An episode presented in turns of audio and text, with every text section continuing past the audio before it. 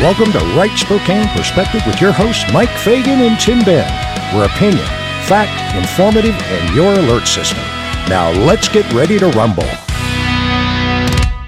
Good day once again, ladies and gentlemen. Thanks for rejoining Mike and Tim on Let's Talk About That City at the Bottom of the Hill this Thursday episode here on Right Spokane Perspective. Yeah, of course, normally you talk about that shining city on the hill. And, you know, I think that we'll be talking about Airway Heights later. But, I, you know, not that I, you know, I love the city of Spokane, but we are kind of at the bottom of the hill. We're in the basement, if you will. Uh, but we're in the basement of City Hall as well, and there's some issues going on there. And I think the the uh, the chairs at the bottom of the city, at the bottom of the hill, in the basement of City Hall are going to be changing because of the way that we've allowed our government to kind of just do what it wants with us instead of what the voters really should be having done in, in what we used to call representative government. We don't really have that. And we talked yeah. about, you know, the gerrymandering of the state. We've talked about the this week about the destruction of the election process you know, as far as elections are concerned, the election season instead of election day, and all of the bad things that come with that. But we've got that right at our own city hall. And while everyone was paying attention to who was going to control Congress, our city government decided to change who was going to control city hall. Yeah, you betcha. As a matter of fact, we heard from the mayor. We also heard from council member Jonathan Bingle with regard to Proposition 1. It was definitely on our ballots for the general election. I can tell you right now that according to the media, this race is too close to call at the moment.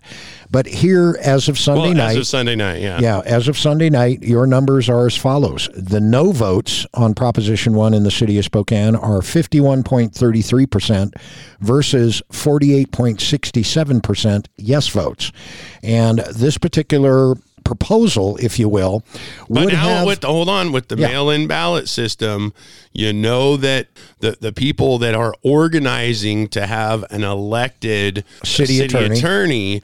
those folks are out rehabbing ballots. So this race might be too close to call, even as of Sunday, even yeah. as of now, possibly because they're out rehabbing ballots. And guess what? The people that don't want to have an elected city attorney are busy going to work paying taxes.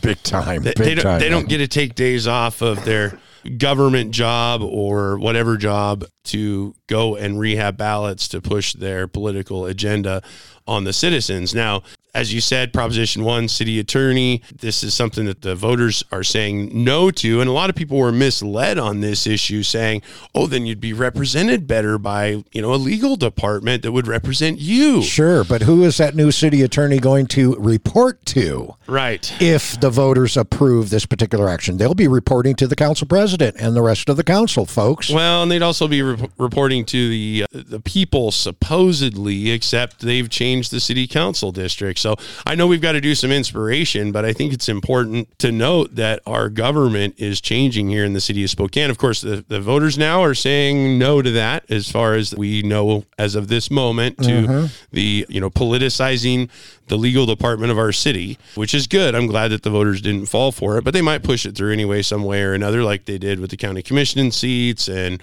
many of the other things, kind of like the redistricting map that we have to talk about. But we, let's inspire some people before we tell them the truth. You bet. They can both, the inspiration can be the truth, but yeah, the other truth hurts more. In the poem Rest, the poet gently challenges our tendency to separate leisure time from work, asking, Is it not true leisure, one with true toil? If you want to experience true leisure, instead of trying to avoid life's duties, the author urges, Still do thy best, use it, not waste it. The poet concludes that true rest and joy are both found through love and service, an idea that brings to mind Paul's encouragement to the Thessalonians. After subscribing his calling to encourage believers to live lives worthy of God, the apostle gives more specifics. And the picture he paints of such a life is one of quiet integrity, love, and service. Paul prays that God would make their love increase and overflow for each other and for everyone else. And he urges believers in Jesus to make it your ambition to lead a quiet life, to mind your own business and work with your hands. It's that kind of life, quietly loving and serving in whatever way God has enabled us, that reveals to others the beauty of a life of faith. Or, as the writer puts it, true joy is loving and serving, the highest and best. Tis onward, unswerving, and that is true rest. You know the drill, folks. Father God, you are a loving God. Thank you that we don't need to avoid the duties and rhythms of daily life to experience your beauty. Help us to know the joy of a quiet life lived with you. In your son's Jesus' name we pray. Amen. Amen. All right, guys. And, you know, looking at the shining city on the hill right now, as already indicated, we're talking about Airway Heights.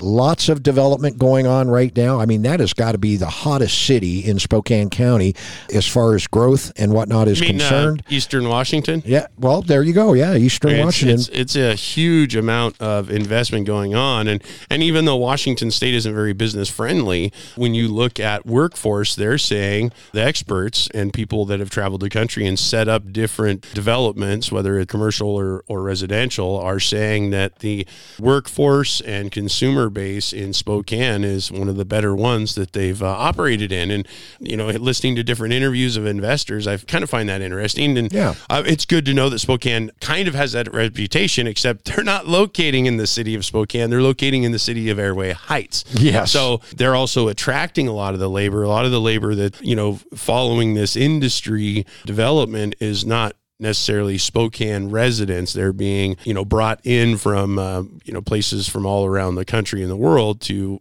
work here.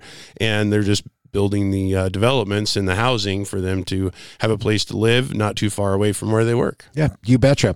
There was also on the ballot here in Spokane County a transportation benefit for Airway Heights Proposition number one.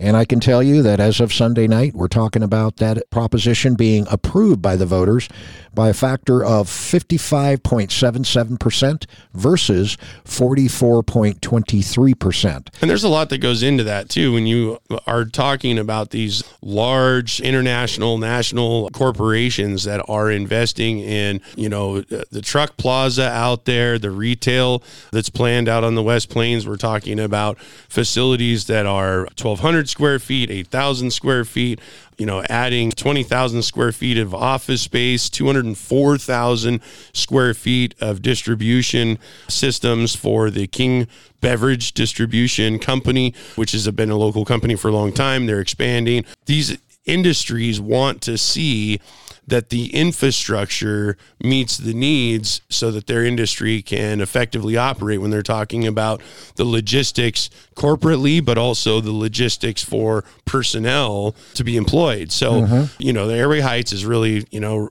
rocking it when it comes to that. But when you're looking at the city of Spokane, the development's not coming into the city of Spokane because, for one, we have crime problems. We have lots of uh, main arterials that are being road dieted. Right. Even though we've invested massive amounts of money into our uh, Spokane Taxing Authority, I mean, Transit Authority, you know, we have other problems going on in our city government. And one of those problems has to do with the city council redistricting map. Oh, yeah, uh, that we made mention of the other day. And and basically what it looks like to me when I look at the map and it used to be broken up pretty much by I-90 or or the river and you had District 1, Northeast Spokane, District 3, Northwest Spokane, District 2, you know, south of I 90 and the river, more Right. or less. Yes. And it made sense. There's some demographics that are involved there. I would say some culture involved there as well. Right. Spokane for many, many decades, as long as I can remember, has had, you know, the west side, east side, South Hill mentality.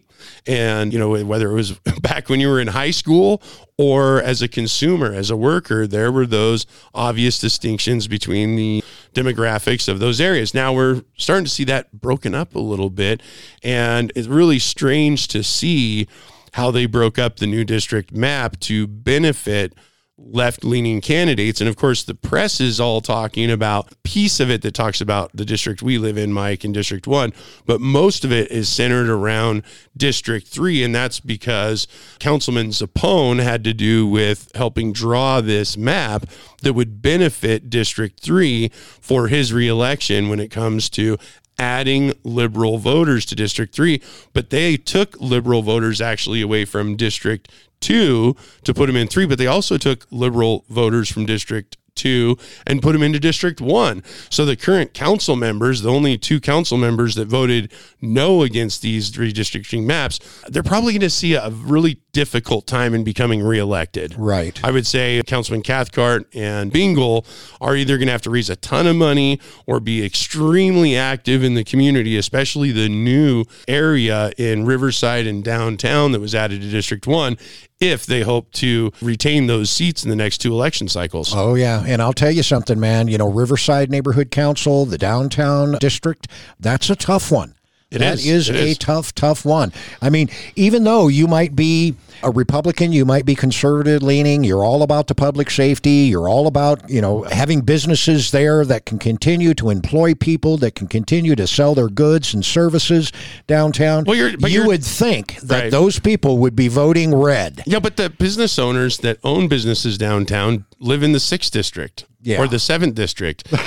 they might live in the north end of the first district. That's possible. yeah. But obviously, there's also the South Hill residential Right. areas. And, And what else you got and you've downtown? got- You've got the homeless service providers, mental health service Apartments. providers, lots of service providers, low income apartments. Yeah. Yeah, I mean that place is just ripe for blueberry picking. yes, yes, right, right. So yeah, definitely uh, bluer districts. So you know, there's definitely going to be a, a struggle for those District One candidates to retain their seat, and and what that means is that the the city council. And I don't see that they really worded it that way in any of the reporting, but basically with uh, District One having a tougher time in retaining those seats, what they did was make sure that the city council could have a super majority, not just, you know, the super majority that they had while you were on the council, Mike, but a super duper majority. Right, where, where there's solid seven votes, man. Solid seven votes. And of course, they wanted the city attorney thing changed with Proposition One because then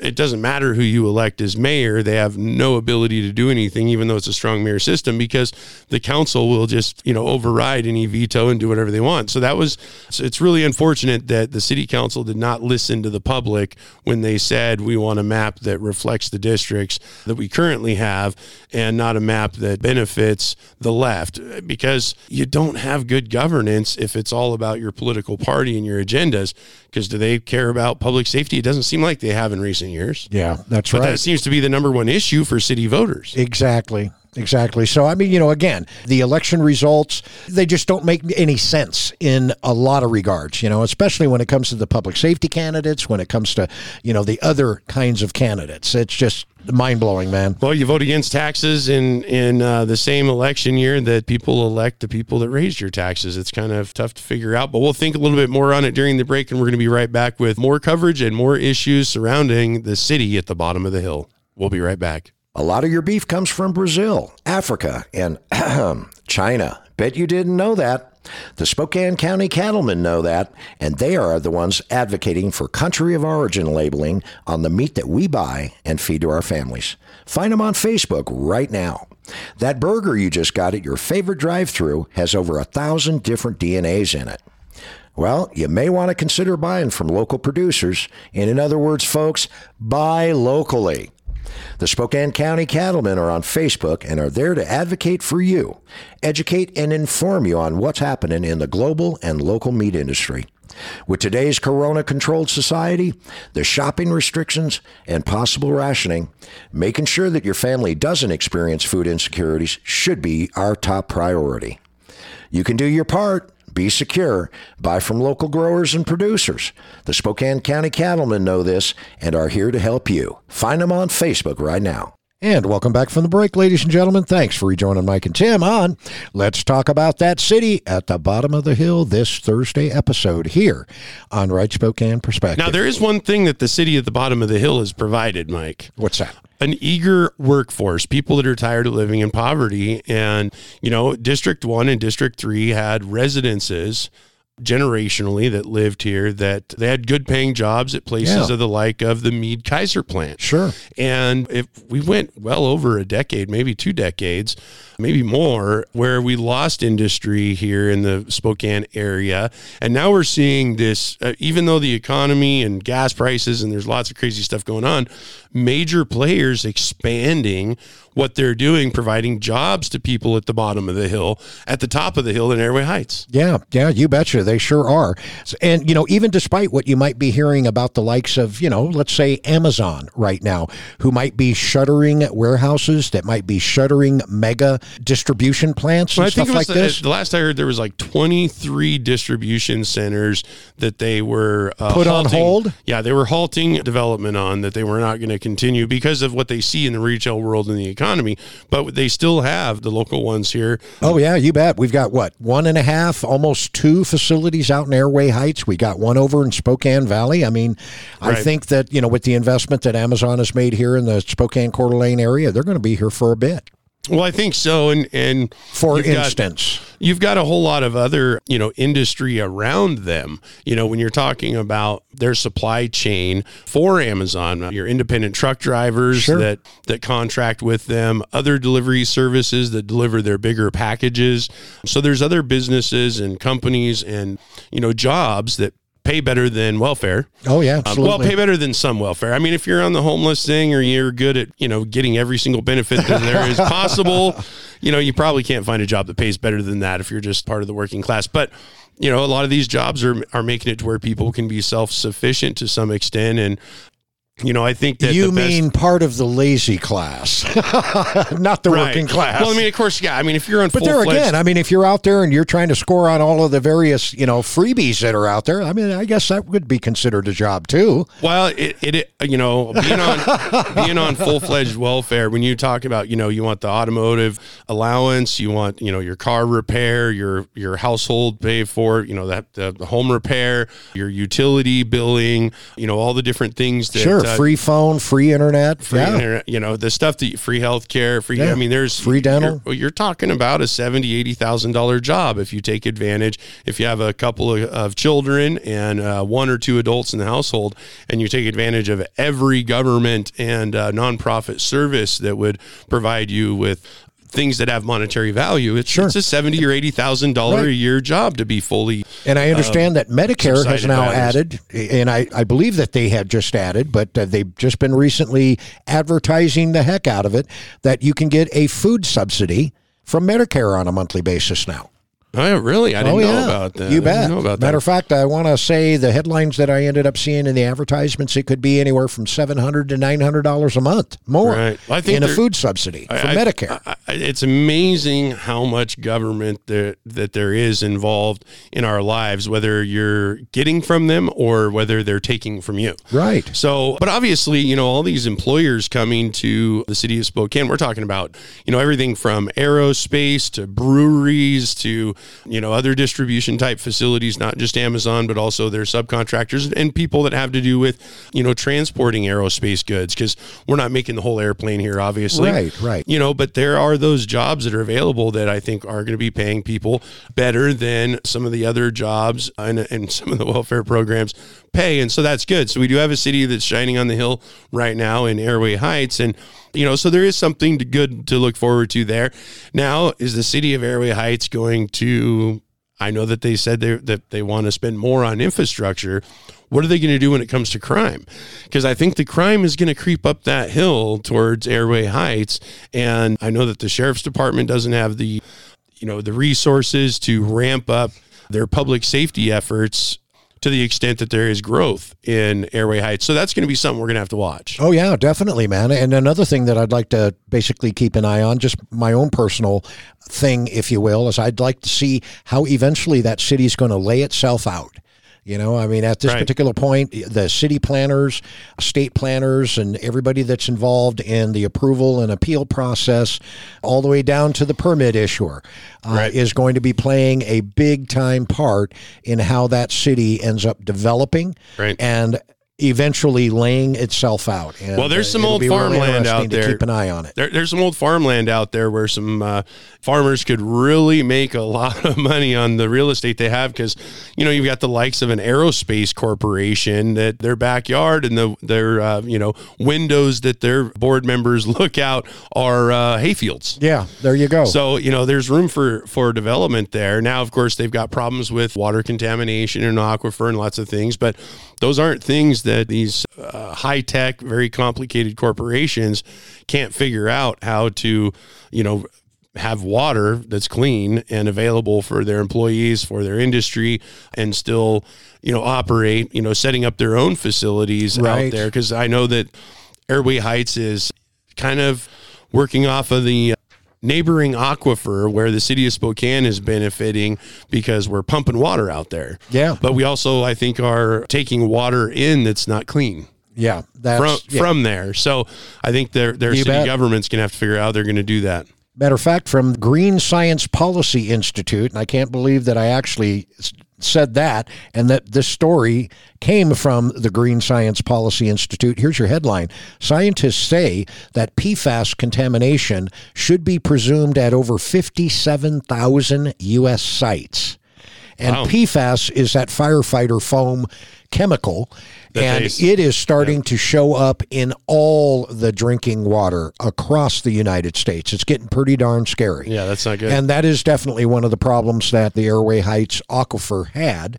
They're now using the Rathdrum Prairie aquifer, right. courtesy of the city of Spokane through intertie agreements and, and stuff like that. But I, I don't know how long that's gonna last with the growth because I know oh, that yeah, I know. I mean when you're talking I know about that the, council wanted to, to put limitations, real strict limitations, on how much water the city of Airway Heights could pump out at, at a single time. at a single time. Well, and there's that whole idea of what's downstream. Okay, so the Spokane River flows which direction, and where's the growth from? Okay, hmm, Spokane River. They talk about in-stream flow. Okay, when they're talking about water usage, they talk about in-stream flow. You think about the wells that are using water upstream from the city of Spokane. I'm only going slow because we got to think about this. Look at the map. Think about the map in But let's head. not forget, Hold though, on. let's not forget, we do have this one water improvement facility called the wastewater plant. That's right there on the Spokane River that Right. takes in all of the sludge and the sewage and the dark water, brown water, gray water, whatever you want to call it, water. Yeah. And they treat it such that it is cleaner at discharge time into the river than the actual river water is. Right, but the in-stream water flow rule is going to be effective, and they're going to be looking at it throughout the city of Spokane. And as it comes into the city of Spokane, you're talking about a facility that is discharging all of the storm water and sewage and everything else on the other end of town, but prior to the city of Spokane, when you're talking about, you know, groundwater and surface water, you have major emerging markets. Another market we talk about, the city on the that's at the, you know, it's kind of in the plains still. It's not Right, right. not at the top of the hill because it's in the same valley of of uh, the city of Spokane, and that's the city of Spokane Valley. But then you also have something that's a little bit closer to the name of the Rathdrum Prairie and the likes of Rathdrum and Yeah. their neighbors Hayden and their neighbors Post Falls that are exploding and their water usage is going to go up too. So I think the, you know, Department of Ecology and Washington State